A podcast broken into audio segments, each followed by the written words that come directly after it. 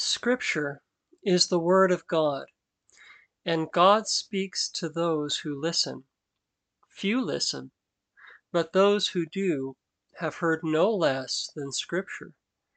They have heard the very Word of God, and that Word is no less binding upon them than what we have canonized as Scripture, perhaps more binding, for it is God's very Word to them.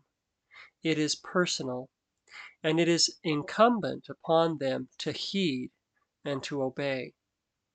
And if they obey God's word to them, if they treasure their personal scripture more than all the world, then God will speak again and again and again and again and his word will spring up inside them, a spring of living water welling up to eternal life.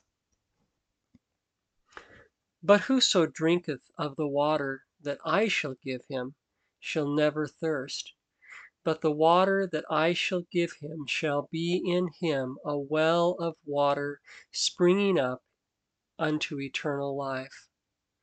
John 4 14.